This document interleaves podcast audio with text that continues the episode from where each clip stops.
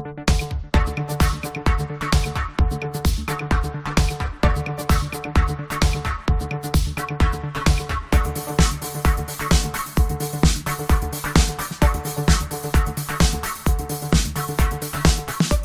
and welcome to the latest episode of the Odds On Podcast, your home of football and sports betting. My name's Dan Tracey, and for the next 45 minutes, I'm joined by two top guests as we dissect all the numbers, look for the value, and find those long shots before this weekend's football action. As I say, it's not just me on the show today, so before we start waxing lyrical about wagers, let's get the introductions out of the way. First up, I'm joined by Craig Jones. Craig, it's a pleasure to have you on the show once again, and I guess you must be gutted after Monday's result. Morning. Um, yeah, like like you wouldn't believe, really. Um, another way to lose a game of football that would have been worse than, than what happened on Monday, really, when you, when you think about it. Um, I, I, would have much rather gone down to Wembley and been played off the park and beaten 4 0 by, by a great Sheffield Wednesday performance. Um, I, I, thought I thought it was an even first half. Obviously, there's two big refereeing decisions in the second half. Uh, both went against us. Um, I think I, I, can see why the ref would give the red card, and I can see why the ref would miss the penalty shout. I just think that's why VAR's there. You know, they, they're there to look at alternative angles and, and things that referees miss, um, and should have stepped in to change both. But but if not, definitely change at least one of them. Um, but having said that, you know, I thought we were the better side in the second half, even with ten men. I thought we played really well. Um, we started to struggle and get cut open a bit in extra time, but you know we played 70 minutes with 10 men and, and never stopped. So that, that was always going to happen. Um, I'll try and not ramble too much, but two sort of final thoughts that I've I've got from the game really. Firstly, I thought Sheffield Wednesday were just there for the taking. Um, the longer that game went on, they they tired, uh, they they offered little. In extra time, it were the Wednesday players going down with cramp, despite Barnsley only having ten men. Uh, they were slowing the game down a lot and, and, sort of picking the moments when to try and have a go at us. And I just think that if Barnsley got 11 men, I think there's only one winner of that game. Um, but but lastly, like I just can't sort of express how proud I am uh, of my football team. Um, everything were against Barnsley on on Monday. We were outnumbered two to one in the stands. Uh, we were down to ten on the pitch, obviously early in the second half. Didn't get the rub of the green with the decisions, um, but kept going. And I don't think it really matters what standard of football you watch, Premier League down to National League, whatever. Um, the dream scenario for any fan is to see players having the same amount of pride and passion and fight as what the fans show. And, and if you get that, then you're in dreamland, I think. And that's exactly what I got on Monday. Um, I can't fault any single player that wore a red shirt on Monday on that pitch at Wembley. I thought they were excellent. Uh, they did not deserve the ending that they got, and um, unfortunately, it does mean another season in League One for me. Um, and, and a summer desperately trying to keep together as many pieces of this Barnsley team as possible and that starts with Michael Duff, the manager, uh, absolute number one priority. He he just cannot be allowed to leave this football club, and if he doesn't, then I, I genuinely believe we'll win the league next year, even if we do lose one or two players.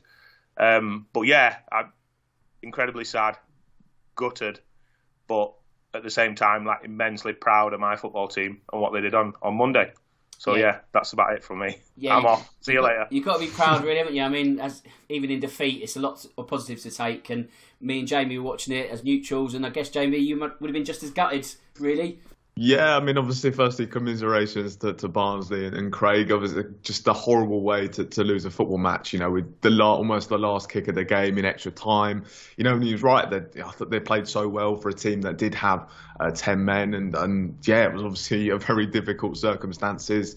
Um, and it was just an absolutely gutting way to lose. I mean, you know, it's been nice to kind of have, as a Spurs fan, nice to kind of have another team to follow a little bit and, and kind of wanting them to do well. Um, but uh, yeah, unfortunately, more disappointment um, on, on that front. Um, but yeah, obviously, as a, as a, Spurs fan, nice little end to the season uh, with that win. But uh, yeah, I can't say the same about being proud about my football team at the moment. Um, been a horrible season. Obviously, managerial search is, is not looking good at the moment. I'm sure we'll get onto that uh, later on in the show. But uh, yeah, um, I'm very glad that the, the football season is over um, being a Spurs fan. Me too. But that's all the intro's out of the way. Let's get down to business. And of course, before we start, wherever you bet, check first with freebets.com, your best place for offers, tips, and insights. And from a social media point of view, if you're placing any bets this weekend, let us know via the Odds On Podcast hashtag, and who knows, we may be discussing your winners on next week's show. Okay, where should we start first? We're actually going to go straight to the Europa League final as Sevilla take on Roma this evening. Craig, you were bigging up Sevilla's prospects only recently, but are you backing them for a seventh success in the competition? A 90 minute win is currently priced at 7 to 4. Yeah, it's sort of a clash between two teams who you, you like really for a, a similar reason. Um, Sevilla have been there and done it all before. This is their competition as such. Um, but then you look at Roma and Jose Mourinho, been there and done it all before. And and I think although Jose Mourinho has, has now got his flaws as a coach, I do still think he's a great sort of one-off game coach, if, if that makes sense. I think he's good good for those one-off games where you need to sort of plan specifically for your opponent and the occasion. Um, the bookmakers are, are, struggling to split these teams, and, and so am I.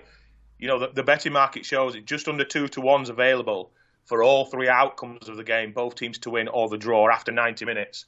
Um, at the weekend, we saw three playoff finals go past 90 minutes, and I think this game's going to do exactly the same, to be honest with you. Um, I wouldn't call the playoff finals cautious, but I do think this game will be cautious, and I think teams are going to think about not losing first rather than actually trying to win the game. Um, so I'll kick off with a 90 minute draw, which will be 19 to 10 in price, and that's my sort of main bet on the game. But to go a step further, I'm going to use a market that Jamie used the other day because I think this is prime for it, and that's for the game to be decided on penalties. Um, seven to two on offer here. Jamie nailed that with a championship playoff, and I'm hoping to do the same with this one. And I just think this is uh, a game that could well go the distance. Now, Jamie, Jose Mourinho delivered European success with Roma last season in the Europa Conference League. The additional hmm. prize was entry to this competition. Can he take the next step to the Champions League with a regulation time win odds of 15 to 8? Yeah, well, look if you, you, look at the way his Roma team played in that uh, semi-final against Bayer Leverkusen, uh, not a single shot on target. It was very much trying to get the job done. Obviously, they got the win in the first leg and, and kind of holding on for what they had. And um, I think they're going to come here with a very similar approach, and they're going to make it very difficult for Sevilla to try and break them down. So I'm definitely with Craig. I think this is one that can go the distance. Um, I think certainly extra time is a, is a good shout. Um, for me, if I was to pick a winner, I certainly would go more towards Sevilla. Um, I think recently Roma's form has, has, really chopped off a cliff. It's no win in seven for them. That's obviously in the league. Um, so they have been really poor, as I said, against Bayer Leverkusen probably a little bit fortunate to go through. As I said, they've failed to re- register even a single shot on target in that second leg. Um, meanwhile, Sevilla, you look at the way they've kind of had what they've had to do to get here. Beat a very good Manchester United team, obviously quite emphatically beat them in the end. Um, they beat Juventus as well, obviously a side who have been better than Roma in, in, the league this year. So they've kind of really shown that they've got the quality to go up here and, and beat Roma here. So um, I think this game could go potentially go the distance. But uh, as I said, if I was to pick a winner, um, I would probably be going with Sevilla. Now, Craig, when it comes to goals, under 2.5 is somewhat unsurprisingly priced at just 1 to 2. Is this because it's such a nailed on prospect, or are you tempted to go against the grain at odds of 13 to 8 for over? No, I'm not. No, certainly the under is where I will be going. Um, but I do appreciate that you know one to two is not the biggest out there, and there is sort of limited football at this stage in the season. So, as a general rule of thumb, I would say that normally we would talk about that one to two shot being one of the ACCA picks, sort of ACCA bankers as, as such for the next few days. But without too many options, um, rather than going the boring one to two, I'll offer nil nil after 90 minutes, which is available at five to one. Just sort of building on what I've said recently um, when we talked about this game. I just think this is a game where both teams are probably going to be too cautious for their own good. It's going to be a very cagey game. The number one priority for both teams will be to not lose this game, and I just think that's going to see us peter out and uh, and go the distance. And so yeah, nil nil at 90 minutes if you want something bigger at five to one. But if you do have any ACCA picks, I think the one to two on under 2.5 goals is absolutely as close to nailed on, I think, as, as can be. Well, Jamie, I guess Craig has offered an interesting curveball there because I was going to ask you about an anytime goal scorer, but a nil nil bet at 5 to 1. Are you even going to look at this market now? Mm. Yeah, I mean it's it's tempting. As I said, I think the way we're going to see this this game, it's going to be two teams who are going to make it very difficult for the other to break them down. Um, but as I said, I do fancy Sevilla to kind of get a winner at some point. So I'm going to go with a, a Sevilla goal scorer. I'm going to go for Youssef En-Nesyri.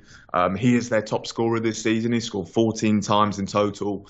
Um, he scored against Juventus. Uh, he got a brace against Manchester United in the, um, in the in the quarterfinals as well. So he's been in good form, and uh, I, I, can see him getting on the score sheet. So Youssef En-Nesyri um, at seven to four uh, would be my pick here. Okay, then there are cup finals both north and south of the UK border. So let's take a quick trip to Scotland as Celtic face Championship outfit Inverness on Saturday. Now, Craig, the hoops are as short as one to eight to complete the treble at the weekend. So, would a win, but both teams to score odds of six to four, be of more interest to you?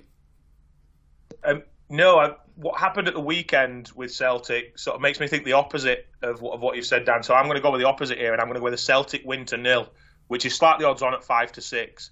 Um, they've had a few weeks of sort of no pressure football, nothing to play for, waiting for this game in many ways, uh, and Celtic haven't been their usual self during that period. Um, but I was impressed by how they got back sort of straight back at it when they played against Aberdeen, um, which came at the weekend, and they won 5 0 there. And I just got the feeling that Celtic showed they've got the ability to just flick the switch back on. And because they can just flick that back on, and they have done, I just think they'll be far too good here. Um, so, yeah, Celtic to win to nil would be where I'd go at 5 to 6. I don't think Inverness will have a sniff, really. Okay, and Jamie, there's no doubt that Inverness have a free hit when it comes to this game. They may not lift mm-hmm. the trophy, but could you see the double chance market being used odds of five to one? Let's say the game goes to extra time, Inverness then gallantly lose either that or on penalties. Is that something that you can see? Yeah, I think with this one, it looks like it's probably going to be one of the most one-sided cup finals uh, we've seen for a while. Um, so I'm not quite sure about the double chance market. Um, I think if you do fancy a bit of uh, Inverness resistance, um, maybe the half-time, full-time market, market might be a better shout. Uh, you can get a draw at half time and then Celtic to eventually come out on top at full time, odds are three to one. Um, so that could potentially be a, a, a fairly decent shout, but uh, I, th- I, think this should be a fairly straightforward uh, Celtic win here. Okay, let's stay in Scotland because we also have a relegation promotion playoff between Partick and Ross County. The first of two legs is this week. So, Craig, in this instance, it's not like the English playoffs where it's four teams that are pushing for promotion, you've got this kind of extra trapdoor element as well. So do you back the team with the momentum, that being the, the league below, or are you backing the team which is actually fighting to avoid the drop?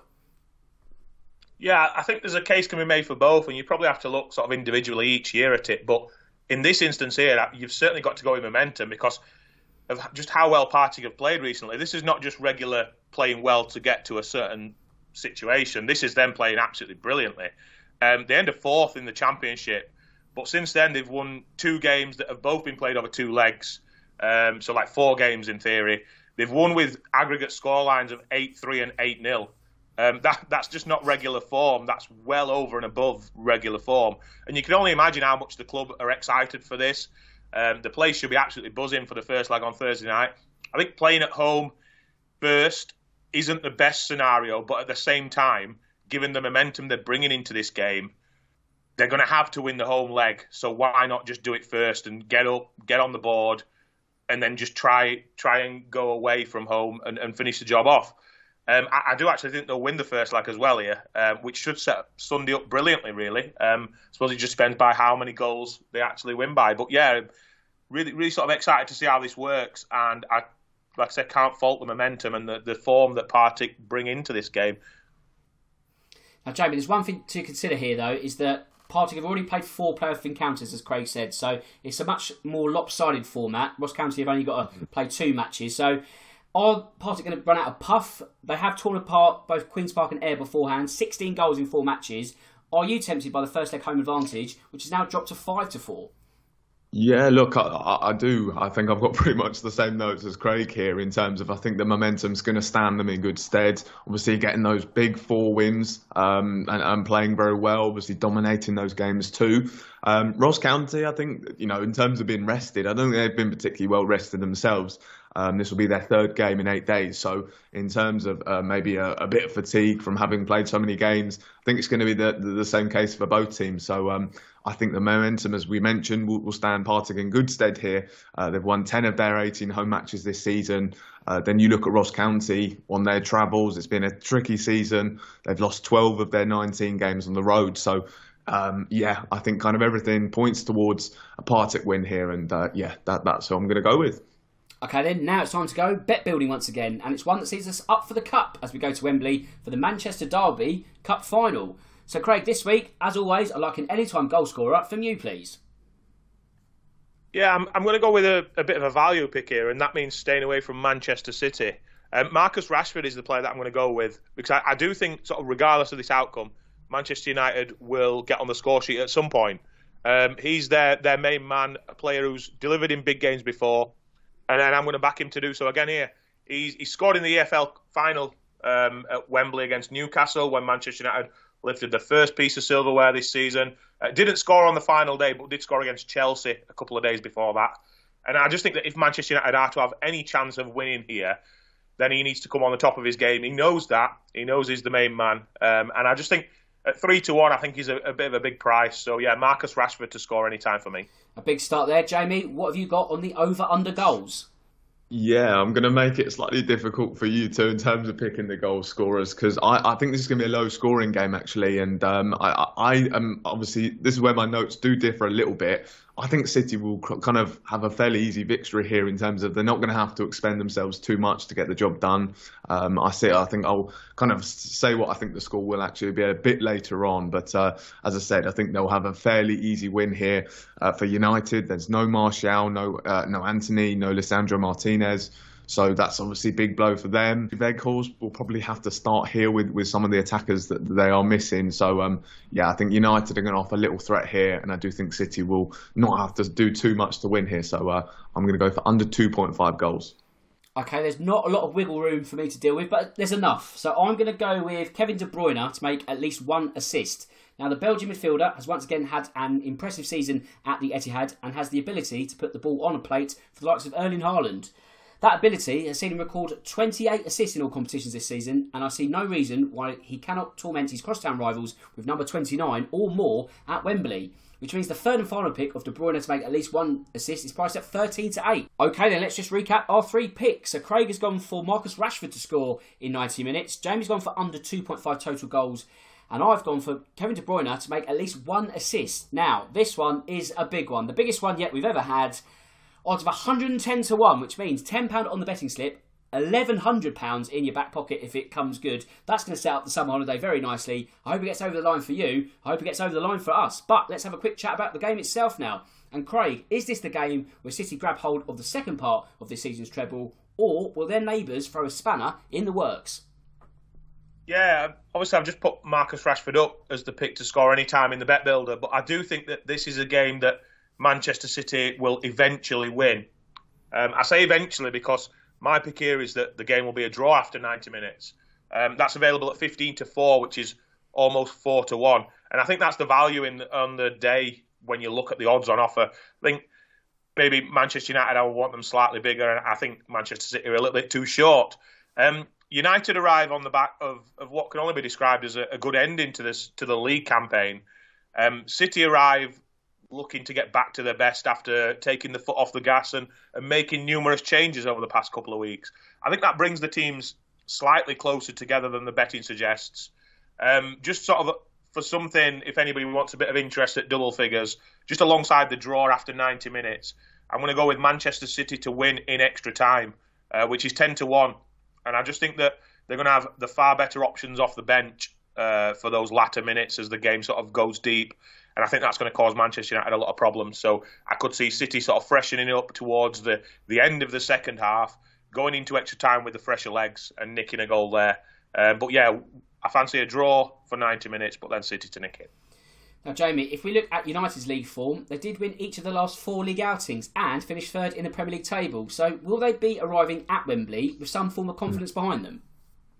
Yeah, I mean, look, I think this is a very different challenge, though. Obviously, the last four games they played were Wolves, Bournemouth, Chelsea, and Fulham um, in their final four, and uh, I think they come into this one knowing that it's going to, they're facing a Manchester City side who are almost unstoppable at the moment. I mean, they're just incredible how they managed to catch Arsenal. Um, you know, everyone kind of spoke about the way, you know, the mentality of Arsenal and maybe the way they crumbled, but I think it was mostly to do with how good and how mentally tough Man City were, and it was just incredible that the run they went on. And um, I think United, as uh, I mentioned as well, you know, some of the players they are missing, they're missing some key players going into this one. United, and they'll know they would have needed to be at full strength to have any chance. And um, yeah, I just think that Man City are going to be too strong here. I think Man United know that. So uh, yeah, as much as it's obviously an exciting Manchester Cup final. Uh, I think it's going to be pretty one-sided in my opinion. So uh, yeah, I think Man United will come into this one obviously in good form, but uh, knowing that they're facing a very strong Man City side. Now, Craig, in terms of United's season, if they do win a domestic cup double, do we have to say it then becomes a rather impressive campaign for Erik Ten Hag, especially in his debut season in English football? Yeah, I think it does. Yeah, um, I think if they lose this game, then it's a season that would sort of be classed as maybe highly encouraging for them. Um, a win here would obviously see it as, a, as an impressive season, yeah, without a doubt.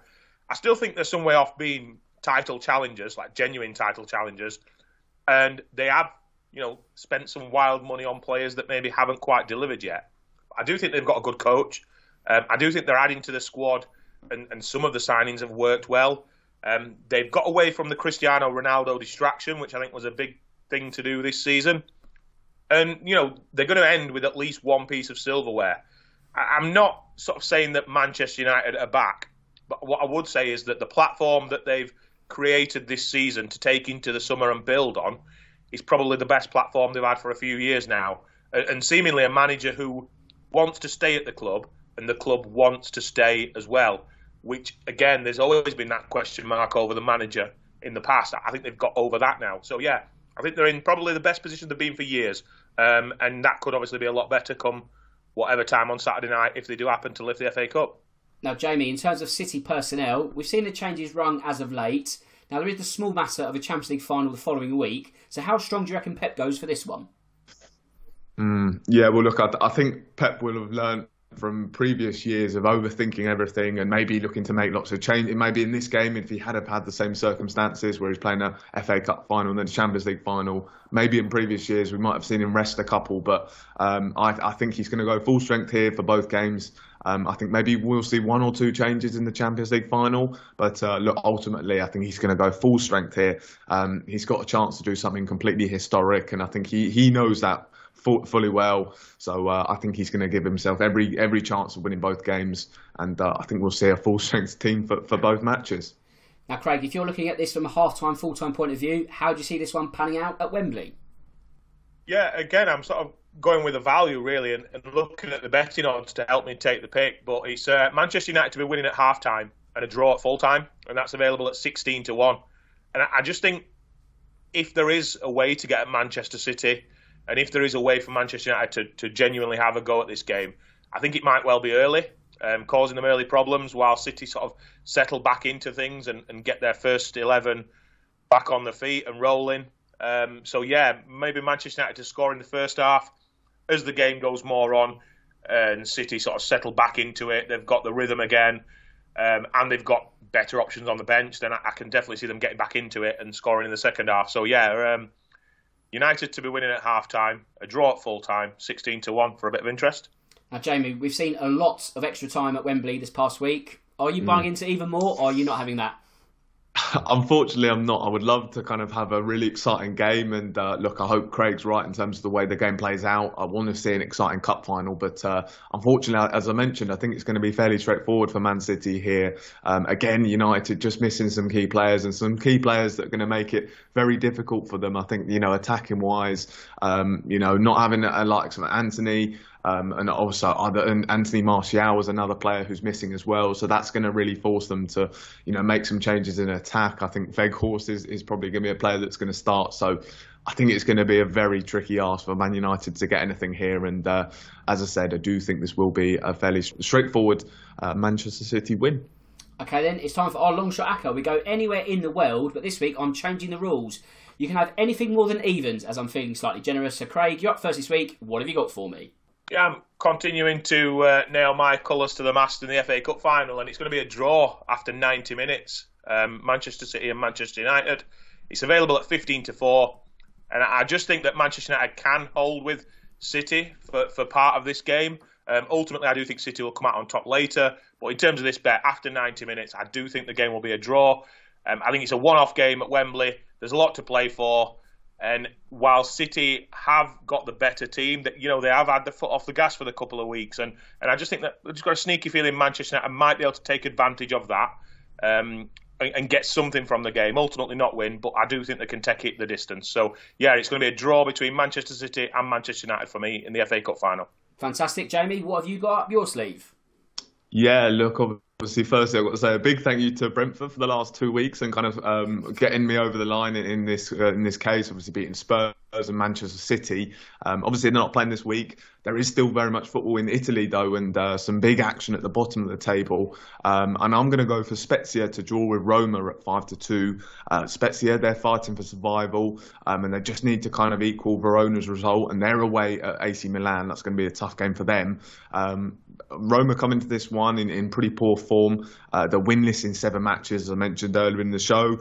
Um, meanwhile, Spezia, they've obviously had some interesting results. They managed to actually defeat AC Milan uh, three games ago. They also got a draw with Le- uh, Lecce. So some interesting results for them. So uh, I think they can get a result here.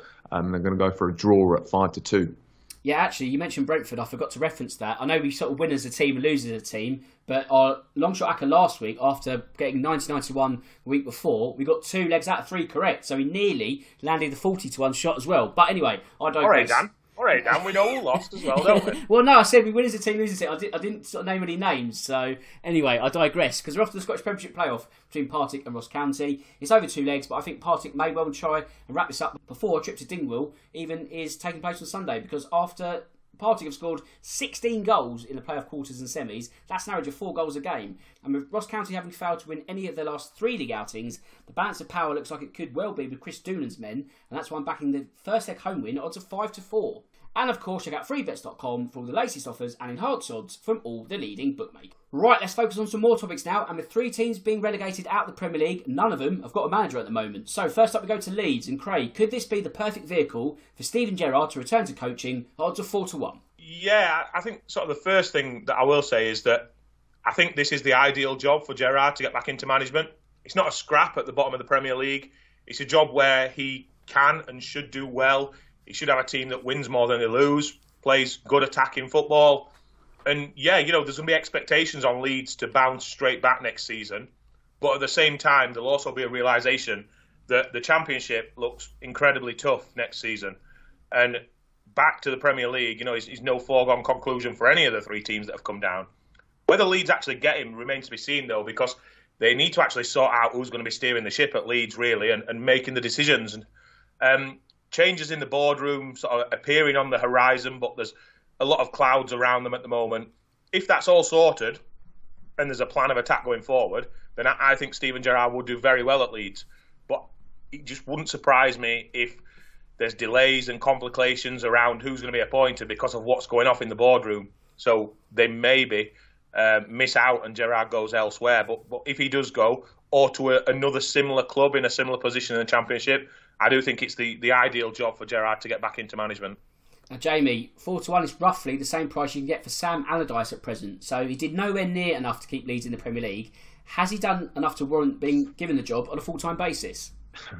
Yeah, I'd be very surprised if he was because I mean it was obviously a very poor attempt trying to keep them up. I mean, it, I, th- I, think we all knew it was going to be very difficult anyway, so it's obviously harsh to kind of um, going too hard on him. But yeah, it was very poor attempt. Um, I think his setup against Spurs was quite surprising. I think they set up with a 5-4-1 against the Spurs side who, you know, there for the taking almost. I mean, I really kind of like the look of them in, in maybe a long shot for Leeds to beat Spurs, but I think it was a really poor attempt. They kind of sat deep and you know, and as I said, there's a Spurs team that conceded 60 times in the league this season. They were there to be got at, and they just kind of failed to, to do that. And um, yeah, obviously he failed himself to win any of those four matches. Um, so yeah, I don't think that he'll be given the job. Uh, Carlos Corberan probably is the guy to look at the moment. Um, obviously did a very good job at Huddersfield. Um, I think he's doing well at West Brom as well. So they would need to try and tempt him away from there. But I think the Leeds job should be one that's that's quite attractive. So that could be interesting to see whether that happens.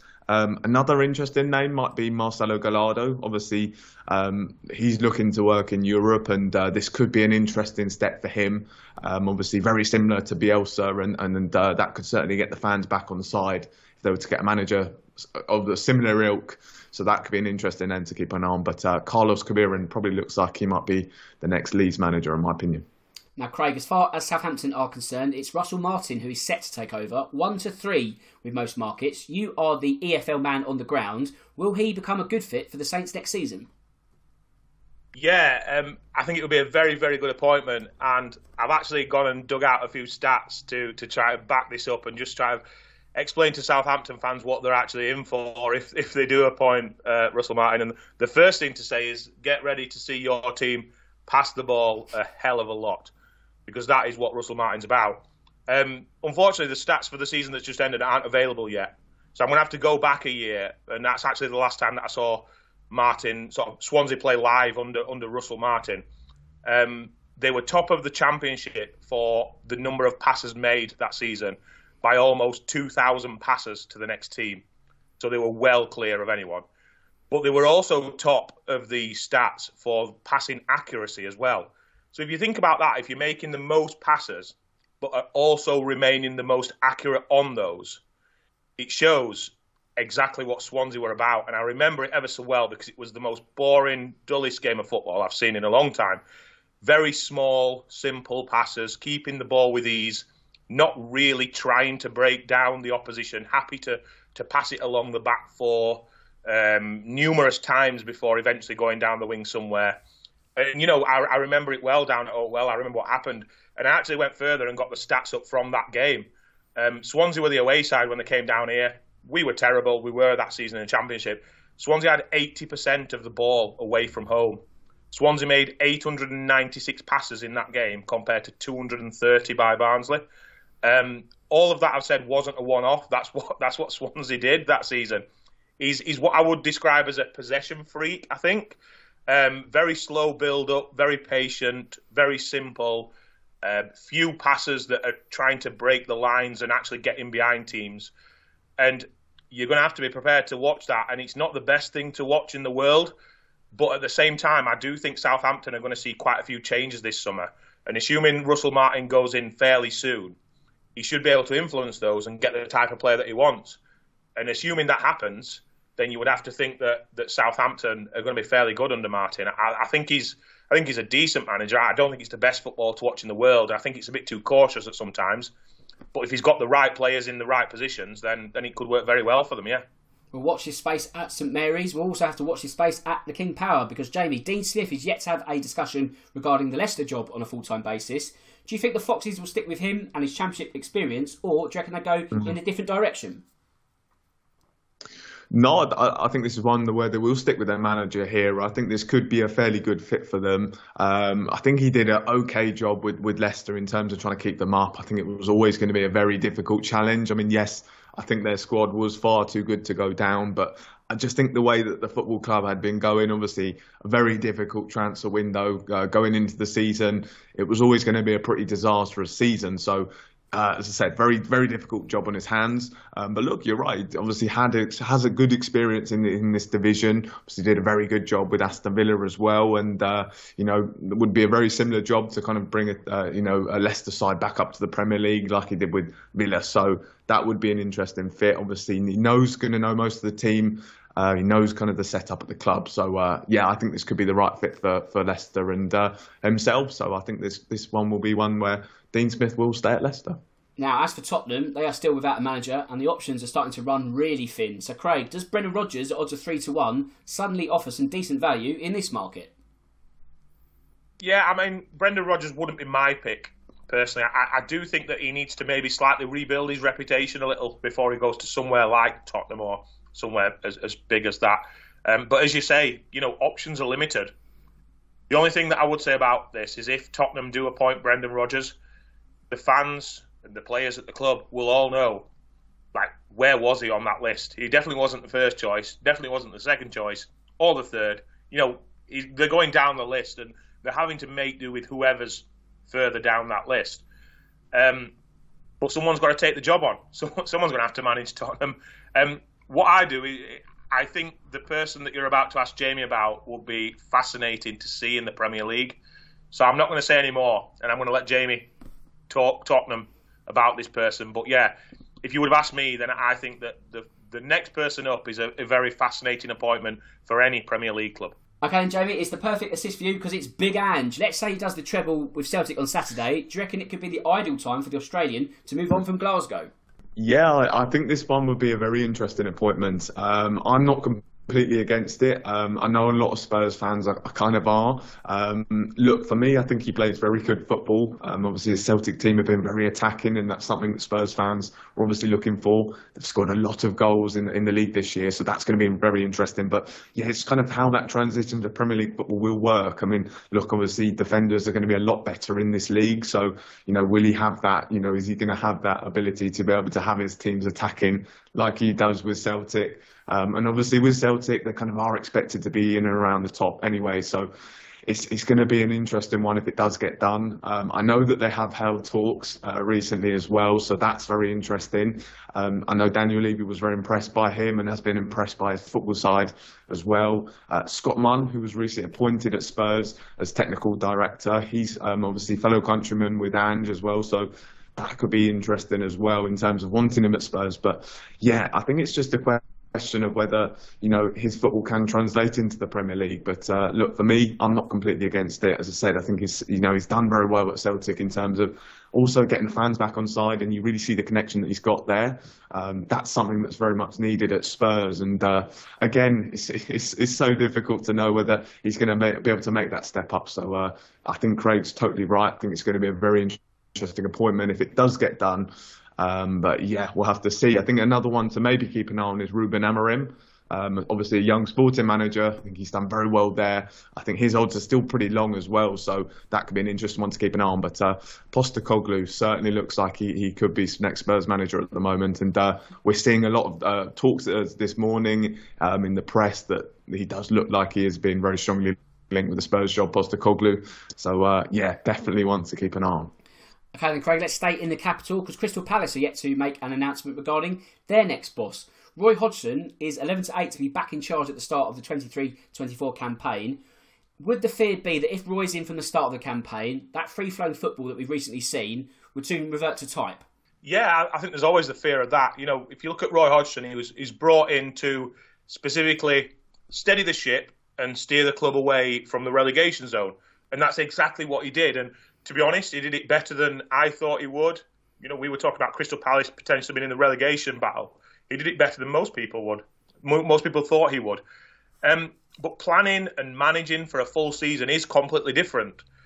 I think he's, I would say he's earned, he's earned another job um, if he wants it. If if Roy Hodgson goes to Crystal Palace and says I would like to stay here and, and manage next season, I think he's earned the right to do that. Now, actually, whether it worked remains to be seen.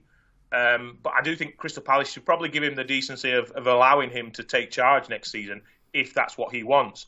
Um, what I would say, sort of as a side note to it all, we've just spoke about Brendan Rodgers and Tottenham, and I would say that if Rodgson does move on, I think this is the kind of job where Brendan Rodgers could go in and, and slightly rebuild his reputation somewhere, rather than going to a bigger club with more expectations. Um, I just think this would be the ideal place for Rodgers to to maybe slot back in. But if, as I said, if Roy Hodgson wants to stay there, I think the decent thing for Palace to do is to let him have a crack at it. Now, Jamie, another man who is certainly going to be linked with plenty of jobs across the summer and beyond is Graham Potter. Seven to one for a Premier League return with Crystal Palace. Could this be the ideal club for him to return to management? Mm-hmm.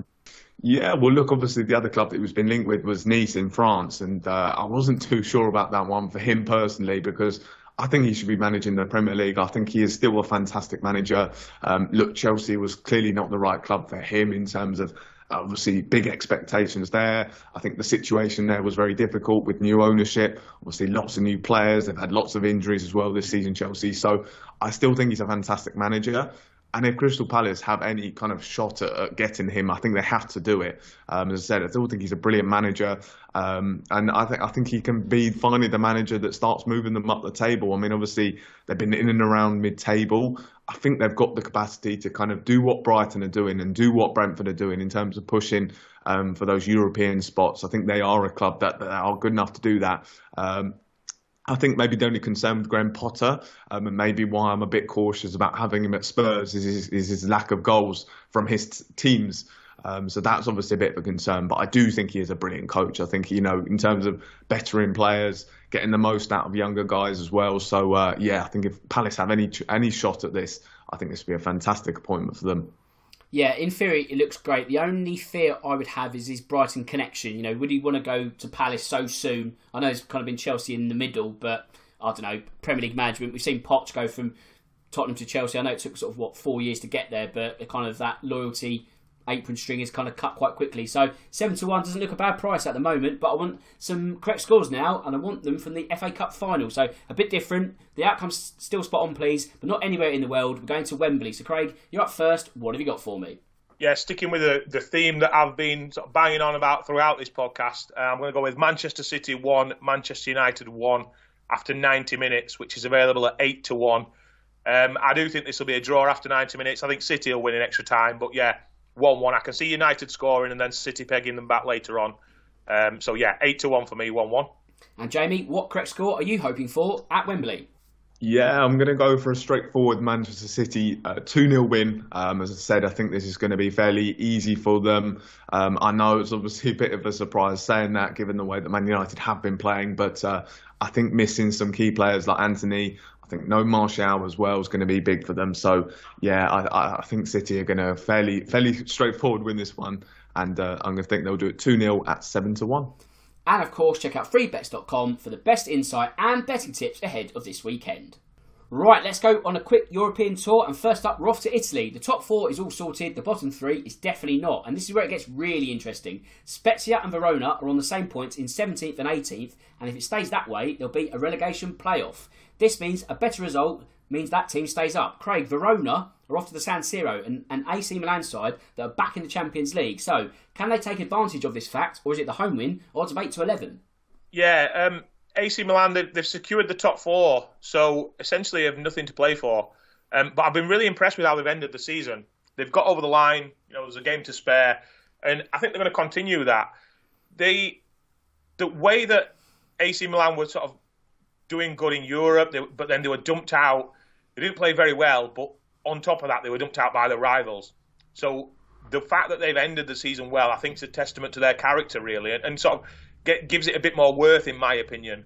Um, so, so I do think AC Milan are going to continue that. I think they'll, they'll win this one. Um, Spezia, as we've sort, we've sort of already touched on that game in the long shot with, with Jamie back in the draw. Um, I think they stay up on the final day, and I think Verona go down. And, and part of that reason is because I think AC Milan win this game.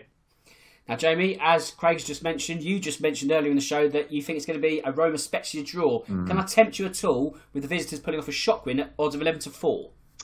Yeah, I, don't see any reason why not. I think, as I mentioned, Roma, they're coming to this one really poor form. No win in seven, so you can see maybe another upset here. Obviously, Spezia are really going to be pushing to, to get the win here. Um, but look, I, I, do think Verona will end up losing at Milan. I do agree there with Craig. So, you know, even if they were to get a draw, I think, you know, it's obviously going to be enough uh, for Spezia. But uh, yeah, as I said, I think it's going to be.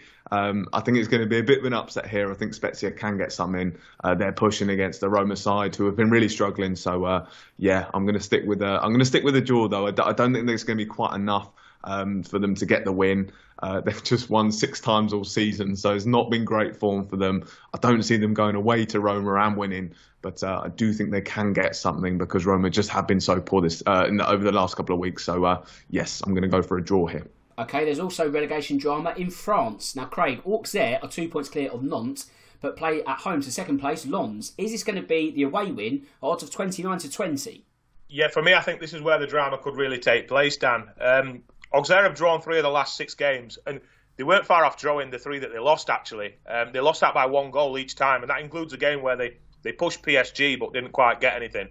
Um, I think they can get a draw here against a decent Lens side, um, but the drama is going to come because I don't actually think that'll be enough for them to stay up. Um, I think they're going to end up going down on goal difference here with Nantes leaping over them. Um, but yeah, I think, I think the bottom of the French league is definitely one to keep an eye on this weekend. This is it, Jamie, because to make things even more interesting, Nantes play host to an Angers side who are bottom of the table mm-hmm. by a massive distance. They're already cast adrift. So does this mean a home win at odds of 1 to 3 could compete Le Great Escape?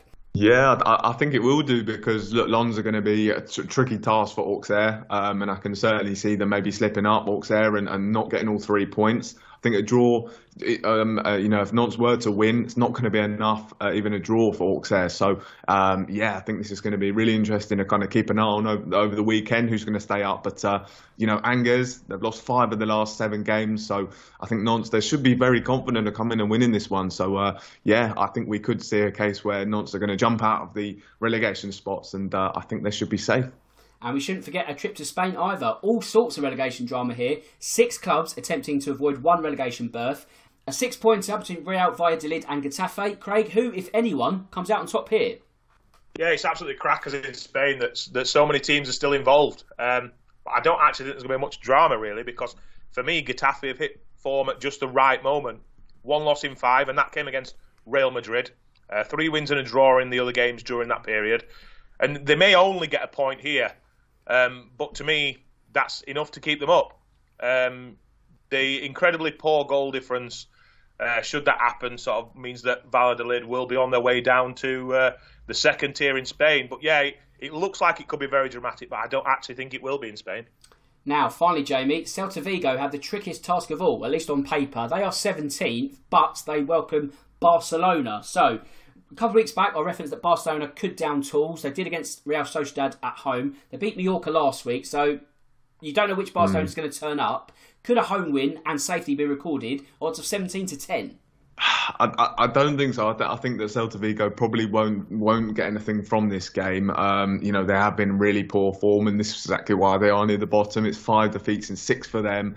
Um, so there is obviously the possibility of, of maybe a bit of an upset, just because, as you mentioned there, with Barcelona, obviously their season is done. They are league champions. Celta Vigo, they're still very much fighting for survival. But uh, I just think the former Celta Vigo is not quite good enough. We saw Barcelona bounce back with a win on, on the weekend, and uh, I think it'll probably be another win here. So, uh, yeah, I think it's going to be bad news for Celta Vigo. But as we said, I, I think other results might go their way as well, and uh, I think they will end up being safe. But uh, uh, yeah, don't think they're going to get anything from this one, unfortunately, for them. Okay, it's time for our final bit of business. It's the odds on threefold. We all pick a leg each, we combine it into an acca. Let's try and go for bets over one to two, but less than evens, and let's see if we can get another winner over the line. So, Craig, you're up first. What have you got for me?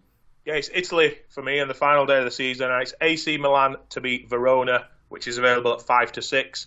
Um, it, it is a bit of a risk here going with a team that's got nothing to play for against a team with it all to play for. Um, but I've just got to side with AC Milan in this one. They had a, a, bad run in the league, and that was sort of coupled with being knocked out of the Champions League at the semi-final stage by Inter. Um, but the way they've bounced back has been really very impressive. I think um, they've done it in good style, and they're ending the season well. They've won the last two games. They've won three out of the last four. Just a blip away at Spezia in between.